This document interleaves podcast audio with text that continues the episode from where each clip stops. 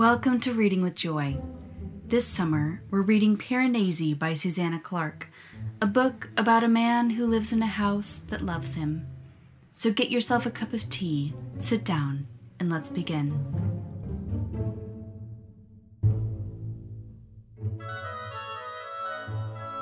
I staggered and almost fell.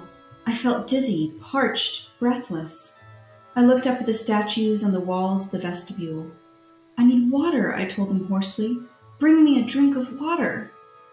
But they were only statues, and they could not bring me water. They could only look down on me with calm nobility. Hello, everybody, and welcome back to Reading with Joy. We are on part four of Piranesi, and uh, it's been such a delight to read this book with everyone.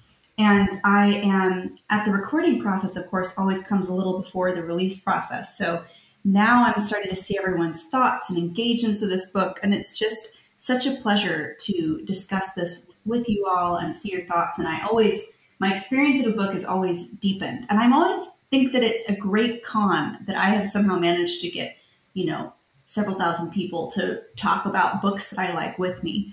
But more particularly, I'm excited to talk with a friend today on the podcast about part 416. I'm delighted to welcome Matthew Rothaus Moser. Uh, to the show, and uh, Matthew is a assistant professor at the Honors College in Azusa Pacific University in California, which I will admit was the rival to my undergrad at Biola. So I think it's a beautiful Christian thing that we can have a friendship together. So welcome to the show, Matthew. Thanks, Joy. It's great to be here. Before we dive into this week's chapter, which is so important and to me so sad, before we dive into all of that, uh, would you like to give a little more of a portrait of who you are and what you care about and where you are? Sure. I am a theologian by discipline, and I am a great lover and uh, fanboy of Dante. I've actually been on this podcast with Joy talking at length about Dante uh, just last year. My wife and I just relocated from the East Coast to the West Coast. So we're making all of those adjustments to the California lifestyle, which has included getting sunburned while sitting outside rereading this section of Piranesi and enjoying it so much that I forgot my aversion to the Southern Californian sun. Oh, excellent. Yes, Matthew has been on the podcast actually twice before because we did the oh, I can't remember what we called it. We did one on love in Dante, and then we you also were on the podcast last year for Wrinkle in Time because that was also a book that you enjoyed as a kid. Yes. So you are an easy person. We always have to actually limit ourselves. I feel like we could always go longer than would be reasonable for a podcast talking about these things. And you and I are both saying today that there are actually some kind of Dantean notes in this chapter and in a character we're introduced to. I think so. Absolutely. So it'll be it'll be good. So Matthew, how did you first discover Piranesi and what was your first experience of reading it? Yeah, this has become a very special book to me in the the 9 months since I I read it. So I read it last fall. Uh, we had just moved across the country to a place where we had no family and no friends. The Azusa Pacific University where I, where I worked decided that it was going to have to be online for the entire year. So I never left my house. The condo that we were renting was not an easy living situation due to our neighbors and uh, misadventures with our neighbors. It was very small. Los Angeles County went into a pretty intense lockdown around November. So I was very, very isolated for months and very lonely. And I hadn't really been able to get into any fiction for about a year. I'd just been reading nonfiction, which is wonderful, but it always feels like there's part of my my soul that's missing when I'm not reading some fiction. But I just hadn't been able to pick something up. I would read a chapter or two and and it just wouldn't stick so I found the one place in my apartment where I could kind of escape the difficult living situation from my neighbors, and I started reading this this book, and I was about 20 pages in, and I realized I realized that this is a book that I'm probably going to read for the rest of my life. Like mm. it's going to be a staple of my life going forward. And then by the time I got to this section that we're talking about, part four, 16, I realized, well, I'm not going to be able to put this book down until I finish it. And so I just read the entire thing um, in a 24 hour period because I just could not, could not let it go. So it just became a, a book that really found me, as I think it found a lot of readers, in this state of isolation, the state of loneliness, in a time where the meaning of the word house and home was kind of changing and taking on these new layers of meaning, some, some good, some bad. And yeah, I felt like it was one of those books that expanded my soul, even though my mm. world was getting smaller and smaller and smaller. Mm. Yeah, I felt very similarly. And I was just saying to Andy Crouch last week and his kids that something that's interesting to me about this book is that it kind of creates evangelists for it. People read it, and there's not for everyone, but for a lot of people, there's something kind of fundamental and empathetic about it, that they feel that it understands them and they understand it, and there's something important in it. And I do think it also was just one of my friends likes to call it literary providence when you find a hmm. book at the right time and it just seems to meet you. And I think this book met people, met a whole moment of people as we were all isolated, as we were all, as you said, inside the house. It did that. It was a, it was a vast kind of universal literary providence. And in a funny way, I think being able to read it and talk about it this summer has almost felt like a resolution not a resolution, but you know, it's hard to move on from these years and you know, who knows if we're on our way out, but it kind of seems like we're on our way out. And so being able to talk about this book, which for many people was tied up with that experience of isolation, has been a kind of poetic justice to the year in ways that I have really appreciated. I also will say that I have had numerous people say that they got to a certain point and just had to read the whole thing. And I've even had people say that in the comments this first week where they're like, oops, I read the whole book. And I think Joel and I had the same thing where we were kind of like doop doop going along, and then you get, I think it's really to this chapter, and then you're just like, I have to finish it. You know, I, you can't stop. So I'm really excited to talk about about this chapter. I always try to give a quick summary of what happens in the chapter. Each section in the book is named after a character, really which is interesting, of course, because we have one chapter is called The Wave. So that should bring up some interesting questions in your mind. But each chapter is named after a character, and each chapter we kind of begin by meeting someone new. And in this chapter, we meet 16. Now, of course, Piranesi has had this anticipation of, he has a lot of emotional energy invested in the dead that he takes care of, and he tends their bones. It's kind of a however you want to phrase this, a natural or primitive religion that he kind of has a sense of the importance of people who come before him. And the other has been his one other human contact, of course, last week he met the prophet. But they're both kind of, you know, nasty to just unpleasant people. And so suddenly in this chapter, he encounters an entirely new individual, and this is 16, whom he spends a good deal of the time thinking is a man and then has this wonderful realization at one point to these that it's a woman. And it's shown that the other has been hiding this from him because he feels that he'll be a romantic about it and won't realize that you know actually this person is trying to kill him. And of course the other has this whole narrative that 16 is he's telling piranesi that he's going to you know destroy him and make him go mad and that he needs to avoid him at all costs but 16 has this kind of aura of curiosity for Piranesi, and he is both repelled and drawn in. And I just have to find it really quickly because it just makes me laugh so much when he when he writes her the, this note where he says, "Dear 16, the other has warned me of how you intend to make me mad." But in order to make me mad, you must first find me. And how will you do that? The answer is you will not. I know every niche of these halls, every apse, every place to hide. Return to your own halls, 16, and reflect on your wickedness. And then he goes in this hall, which is just so adorable and funny, even while it's very severe. And then he goes in this whole kind of like, he can't decide whether he should sign it your friend, but that doesn't seem right, or your enemy, but that seems unnecessarily confrontational.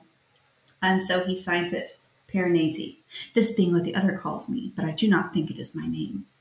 So that's kind of the drama of this whole chapter is seeing, smelling, smelling 16, being kind of confused about his desire to counter, to know, to communicate, while also feeling like if he reads um, these messages that it will it will make him go crazy.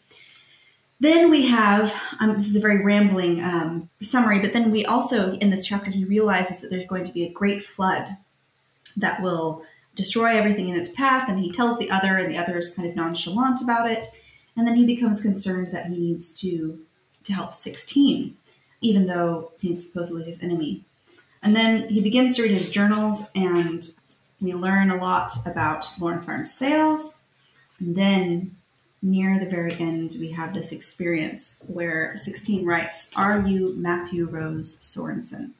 And he has this kind of breakdown because he realizes somewhere inside of him that he is. And so that's what happens. And on the whole kind of arc of this, and we could talk more about these things, is also this increasing alienation from the house. But I'm going to pause before we get into any of that. Uh, did I leave anything out, Matt? I think that's a good summary. I do think that we get a lot of world building happening Yes. here. The world outside question mark Mhm. of the house Mhm. with what's going on with these journals and what story is being kind of told in these journals that he's kind of building back right he has all of these fragments of paper that he's found scattered throughout that he's starting to stitch together into a kind of coherent story and it's almost like the restructuring of his memory of mm-hmm. memory and, and of identity and there are mm-hmm. certain kind of crises internal crises that come with Yeah. that. And I, I love the way that the internal drama of his memory and identity plays with the external drama of 16 has now entered the story. And mm-hmm. then there's also going to be this great flood. So there's all of these kind of crisis moments that emerge Mm. in this section in part four. I remember this is a, a funny analogy to make, but when I was reading Harry Potter, Harry Potter really gets real, if you want to put it that way. In the is it the Goblet of Fire? Yeah, Yeah. you know that's like stuff gets real, and this is the place where I feel like it's getting real for Piranesi. It's funny. I well, let me begin by saying this. What were some of the kind of themes or or things that stuck out to you that you feel are important to discuss? I think there are a lot of themes that have come up already in the, the podcast series about isolation. You have both mm-hmm. this internal and this external isolation. Mm-hmm. You have these journals where he's learning about the research that somebody did, maybe him, maybe he did, into this idea of isolation from the world, right? This mm-hmm. literal disenchantment that Arne-Sayles talks about. And then there's also this isolation from himself that kind of emerges from the crisis of hearing his his name, the Matthew Rose Mhm. Sorensen. There's these themes of kindness, his draw to 16 and his desire to kind of protect Mhm. her and the other.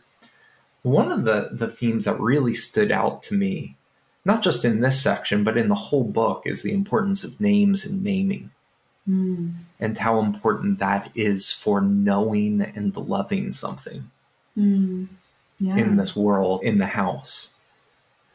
Because Piranesi is always treating even abstract terms as proper names, right? 16, it's a number, it's not a name, but it becomes the name through which he does direct address.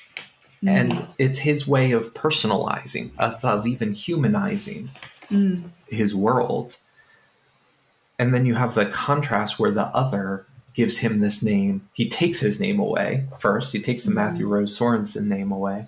And then he gives him this other name of Piranesi as a joke, right? As a Mm. personal joke at his expense. And it strikes me that the other does this. He gives a name in order to depersonalize, to dehumanize, so that he can do whatever mysterious things that he's doing, which of course we'll Yeah. we'll find out more about later. So there's such a marked contrast Mm. in how names are used. Mm. And I feel like the way that Piranesi, or I'll call him Matthew because I, I, tend to like that name, um, names other things as, as ways of truly understanding it, right? The house isn't something to be manipulated, it's something to be known and loved and participated in. Mm. Naming becomes that that way of kindness and of mutuality and of dialogue mm. that you mm. talked about in the first episode. Janet Soskice talks about in her Kindness of God book. So central to what we as Christians hold to be true. Like we have that scene in Exodus 3 where God gives God's name to Moses, mm. and it just establishes this mutuality that plays out throughout the entire scriptures. So that that was a theme that really really kind of hit me over the head as I was reading this and rereading it. Yeah, and I think something that stands out to me in that as well is that names can be used either for kindness or alienation. And this chapter really brings both of those themes. It kind of makes them explicit because we're reading about this, as you said, the, the research. Yeah, and it's interesting. When I was speaking about kindness in the first episode, I was thinking about there's a little book, it's a popular book, you know, little pop theology called God Has a Name. And it talks about God's revelation to Moses and then how how we have this this phrase that's said over and over about God, which is God is full of loving kindness, enduring generation after generation, and that there's this sense that in giving a name, we are invited not just to kind of relate in a way that is transactional, but in a way that is relational, and that is, mm-hmm. and that that name has to do with this phrase that actually is kindness. And this is the very nature of our relationship with God is personal, that we can call God by a name. That's wild. But also that that name is connected to the idea of kindness. I keep on saying this in podcasts, and eventually I will actually do the podcast where I've talked about this. But I've been reading a little bit of Jung for future podcast reasons. And Jung has this whole thing about naming where he says names are interesting because they occupy a kind of ambiguous space. They can be either intimately personal or alienating, right? Because when, in one sense, a name is the most public thing about you, it's the thing that everyone has access to everyone knows on the internet that my name is Joy, you know. But to be called by someone who loves you and knows you by your name is a precious and profoundly intimate thing. Mm-hmm. And there, there's this strange relationship between naming where it can either be alienating or it can draw you close.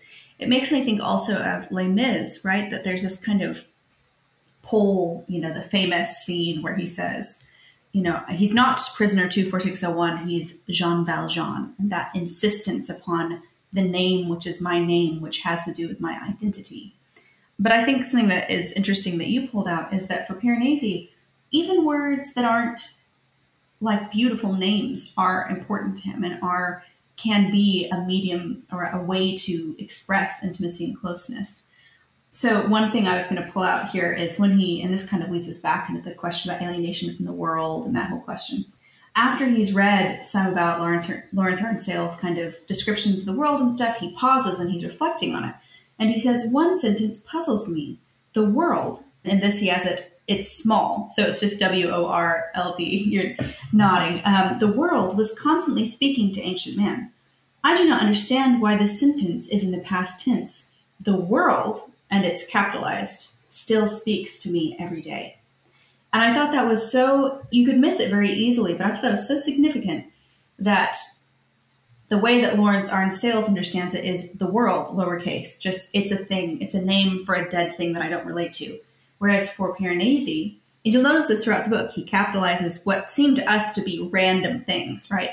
The house, the I think there's part where he says the wind, uh, the waters. There are these capitalized things, but I think that's an indication for Piranesi of this sense of naming it as something he has a relationship with. Right, right.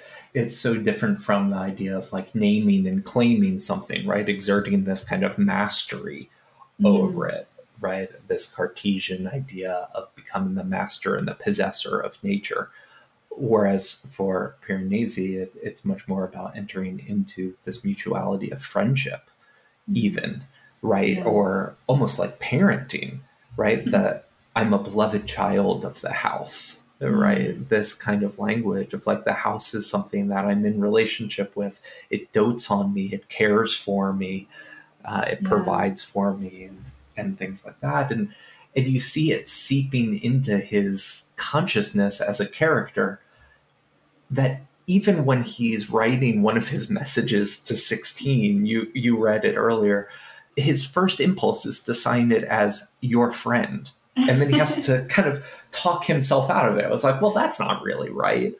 But it just shows the way that he has learned to be disposed to the world. Mm. even these people that are heinous threats to him, his kind of first impulse is friendship. Mm. And then he even considers, well, enemy? Nah, that's overly aggressive. And so I'm, uh, you know, there's such a, a deep kind of innocence to this character that he wills the good even for his enemies Mm. or his perceived enemies. And there's this wonderful moment on it's on one 158 he's kind of having a bit of a fantasy about what kind of message he will get in return from 16 and he imagines two different replies from her. So the first is the top of 158 dear piranesi you are right. Today i will mm-hmm. return to my own halls sincerely 16 but then at the bottom he's like what i would really want is 16 to write something like this. Dear Piranesi, reading your useful and informative messages, I've come to realize that if only I were to cast off my wickedness, then we could be friends. Let us meet and talk. I promise not to make you mad. In return, will you teach me how to be not wicked? Hopefully, 16. That's just an absolutely revealing, I think, depiction of what a disposition of love and friendship towards the world is that his first impulse, even of his enemies, is to make them into friends, Mm. right? Yeah. And to will the good.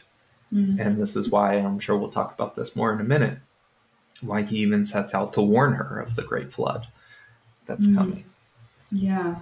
Well, and it just all goes back to that sense of kinship.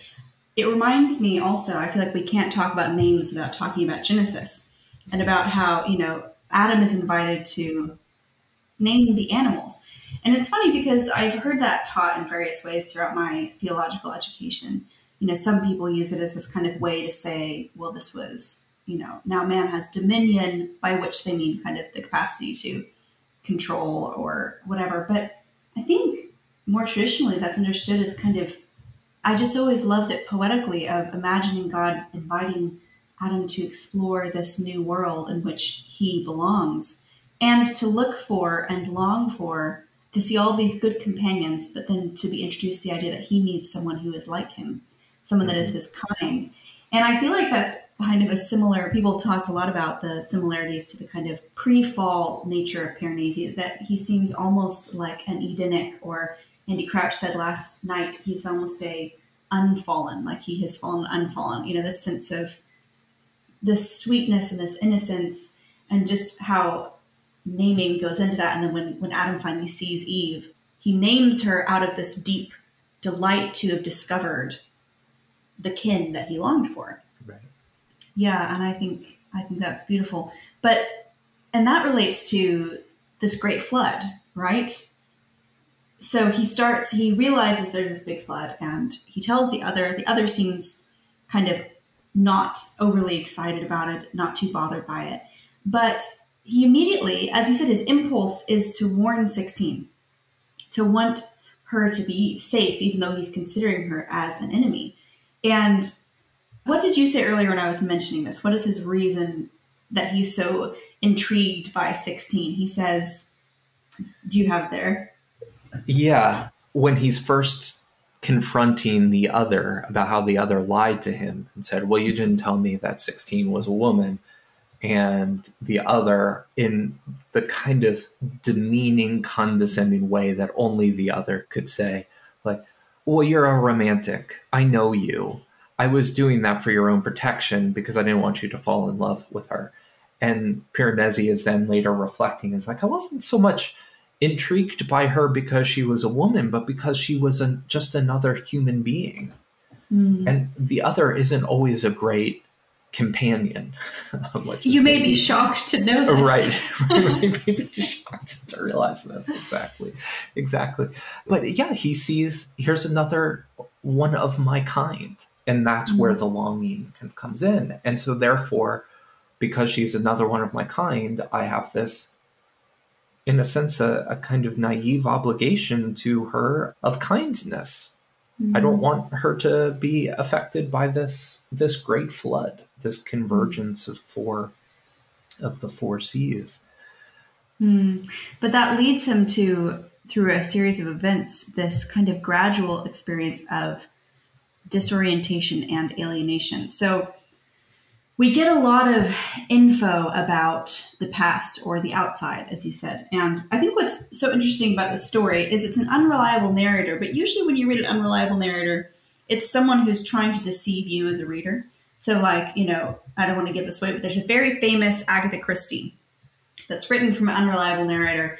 And at the end of the book, you realize that the unreliable narrator is the murderer. And so you've been you have been deceived because that's what the narrator is trying to do. But in this sense, we have the sense that Piranesi is an unreliable narrator, but it's not out of any desire to deceive us. He's actually trying to piece together his own memory. And we're starting to get the feeling that the reason that he can't remember things has something to do with the house and the place that he's in. And that this has come from, that it all has to do with Laurence Arne-Sayles, this researcher.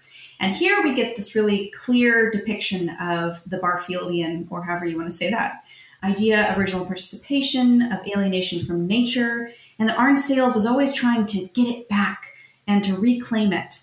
And, you know, we had that section we just read where Piranesi says, but the world still speaks. I, it speaks to me every day.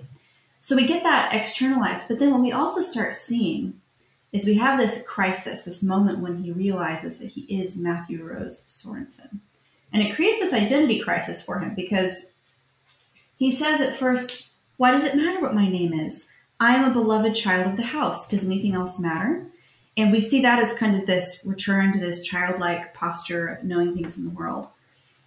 But then in this moment of great grief, he starts to kind of disintegrate. And in that disintegration, when he's beginning to remember who he is, the world stops being porous for him. In that opening section that I read, he he calls out for comfort from the statues who before this time have been the sources of his of comfort and inspiration and all of a sudden they are to him just statues.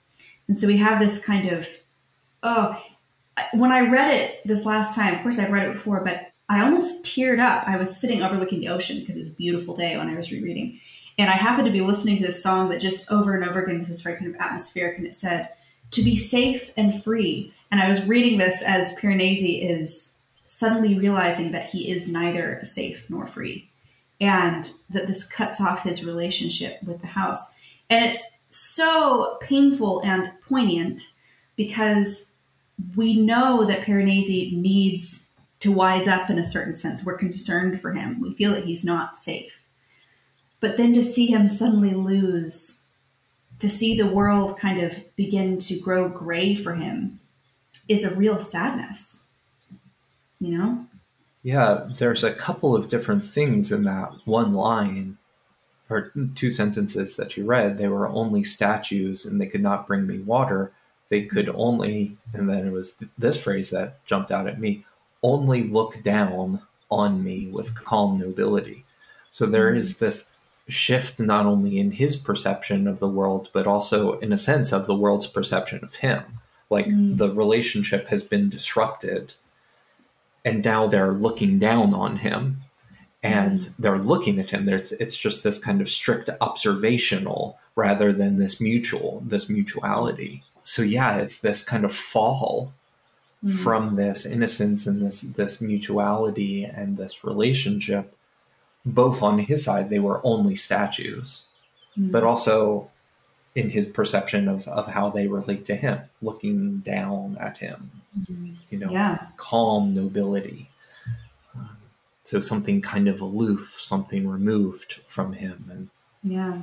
oh man, It there's so many things that I just had to stop myself from saying because it gives away too much of the next section. All right, I'm gonna I'm just going to leave it there. That's the hardest part of doing these episodes.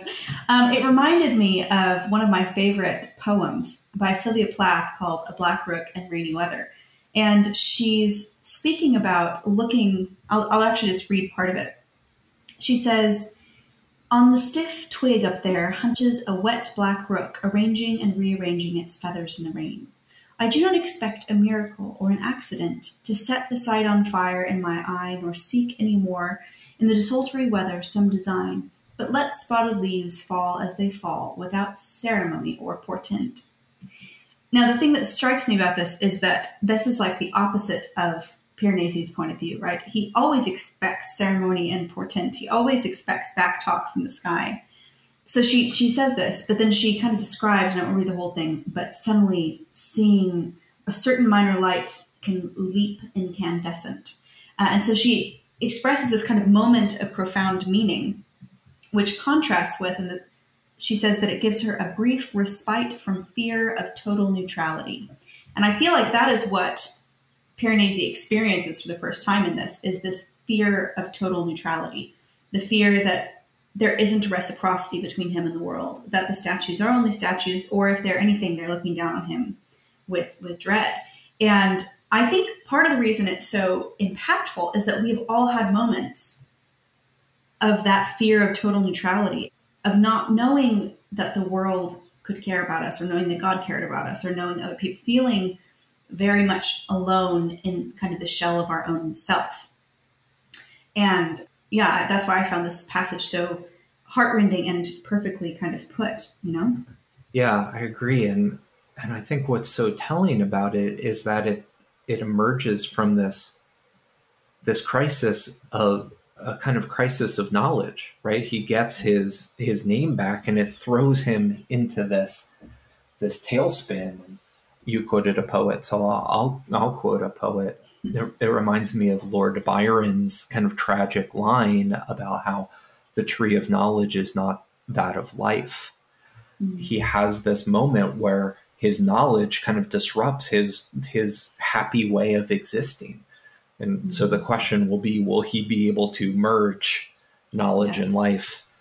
Can he reintegrate? Re- yeah, redemptively. Um, well, and I, I wanted to point out, kind of going back to those themes of alienation and kindness, that for Barfield, the goal wasn't just, as I talked about with Malcolm Guite, the goal wasn't just original participation, he thought that actually there was kind of a need for maturity, that we needed to be able to conceive of ourselves as individuals before we could enter into communion. So for him, the ideal was final participation.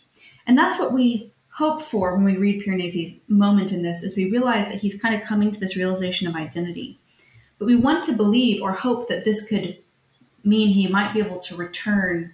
This doesn't just mean a loss of meaning. Do you know what I mean? We want to hope that this could return to a, a final participation in which he can experience communion with the world while also being an individual. And I think that's where 16 comes in because there is this draw, you know, he finds himself battling between thinking she's an enemy, but also wanting to know her and to be close to her.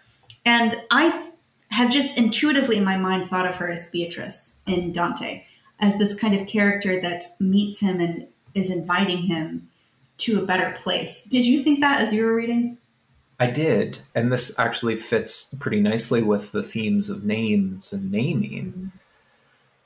Because when in the Divine Comedy, Dante, the character, is on this journey towards God, but he's first led by the poet Virgil, who's going to take him to his kind of poetic love and muse Beatrice, and she's going to finish finish guiding Dante to God. And you expect when Dante and Beatrice reunite in the Garden of Eden, it's going to be this kind of romantically charged scene. And really, Beatrice just kind of stands as moral judge of Dante. And one of the most telling things is Dante is having this kind of like self pitying moment. And he hears Beatrice's voice uh, from across these rivers in Eden. And she says, Dante and it's the only mm. time that he's named in the entire Divine Comedy. Hmm. Wow. And it's a significant moment, and it's a moment of crisis. Of mm. it's a, a moment of you've been one way for the first half of this story. If you want to proceed into the second half of the story, you have to undergo a kind of transformation. You have to actually confront who you are. And it's this idea of being named, it calls him to this kind of attention that provides a, a crisis, an opportunity for change and, and transformation. And I, I think here we have 16 giving Piranesi his name, and it mm-hmm. creates this this crisis moment and this. I mean, we're a little past the middle of the book, but again, we we have this. Who is he going to become in the second half of the story now that he has this moment of being named? Mm. Oh, I hadn't realized how how specific it was, but you're so right. She gives him this name. It creates a moment of crisis that maybe pushes him back to thinking about who he really is. And but we need that to happen, right? You know, we would be we wouldn't really care about Matthew if we didn't want him to be safe and want him to know what was true. And so even while we feel a sadness as he's experiencing this alienation and this disruption, we're beginning to think that maybe 16 has his best in mind. And by giving him his name back, maybe she's calling him towards safety and towards some kind of reintegration. One of the most striking scenes to me from this whole book, and I remembered it, I would just kind of, it would come to me when I'd be thinking about it, is the scene where he smells, that's the first thing he smells her. And he talks about the differences between each of their scents and, and how one's more kind of oily and harsh, but hers is beautiful. And he thinks, how could 16 be evil if her scent was so beautiful? And that was a really striking thing to me in this chapter as well. She smells of lemon, right? Mm, yeah. yeah. Lemon and flowers, if I remember right. Yeah. Right. So even there, you have the image of, of garden and fruit and, and flowers and the kind of promise and the, the homeliness of, of that in contrast to the other and the prophet and the kind of harshness of their sounds and and even the way that he sees her from a distance interacting with like the birds when the birds are bothering her but she talks to them right she kind mm-hmm. of tells them them off but she's engaged in relationship mm. with the house in that way which you never see i don't think you ever really see the other or the prophet doing that it's true way. also a very brief aside i am enjoying in the second read or third read through whatever this is for me I'm enjoying reading all the descriptions of the other suits. They're very detailed, and he sounds like a very fashionable dude, which I think we get a sense of in some of the descriptions too. Yeah. Well, do you have any final thoughts as we kind of start getting towards the end of this? I have one just a little silly thing and then one more serious thing. There is a wonderful Doctor Who reference buried in this chapter Is there? That it's on page 165. He's going through the bibliography mm-hmm. in his notebooks, and one of the entries is timey wimey. Uh, Steven Moffat link. So there's there's a nice little Doctor Who reference. If there if there are any Whovians listening to this, the other thing that I think is really significant going forward into this story is the top of 163, and this is in the middle of of the kind of alienation that he's feeling from the house and feeling from himself after hearing this name, or as he puts it, three words that make up a name Matthew Rose Sorensen. Mm. He says, I am the beloved child of the house. Yes, immediately I felt calmer. Was any other identity even necessary? I did not think that it was. And then he kind of goes on and so it, it seems like this is the crisis point of can he integrate these various identities? Piranesi, Matthew Rose Sorensen, the beloved child of the house, and who he is going to become, at least for me as a reader, is what really gripped me and became the well i need to figure out who this guy is going to become in the the second half of this book. And that's what kept me going as a reader. And i think that this scene is very critical for the finale of the book and in, in fact even the last the last journal entry of the book. So encourage your listeners to keep this in mind as mm-hmm. they get to those final pages because I, I, think it's a, a really really magnificent payoff Mm. I think so too. And I think you're right that this is kind of where we we suddenly have these this tension of who he's going to become. And I think for me the reason that it is so compelling is I think many of us to some degree can kind of feel these different bits of our own selves wrestling within us. You know, there's a part of us that would like to believe and know that we are the beloved child of the house, whatever that means in our world whether that's being a beloved child of God or having the sense that life is meaningful and that we do have kinship with other human beings, that we're a part of something good and profound and rooted. And then parts of ourselves that can feel more alienated, that have encountered real, because we're beginning to see that the prophet and the other really are real evil, real selfishness, real alienation, that it, it's not fake. And I think part of the reason we care so much about Piranesi is we want for him to be able to find kindness in the world. We want for him for it to be true that he is a beloved child of the house and that this isn't just a projection into the world. That this isn't just his perspective, but that somehow it's actually true. And I think that's kind of the question that this chapter sets up is will it be possible? And the great grief to me is, you know, that in the previous chapter when he encounters this crisis of identity, he looks to the house. And in this one, he can't as much.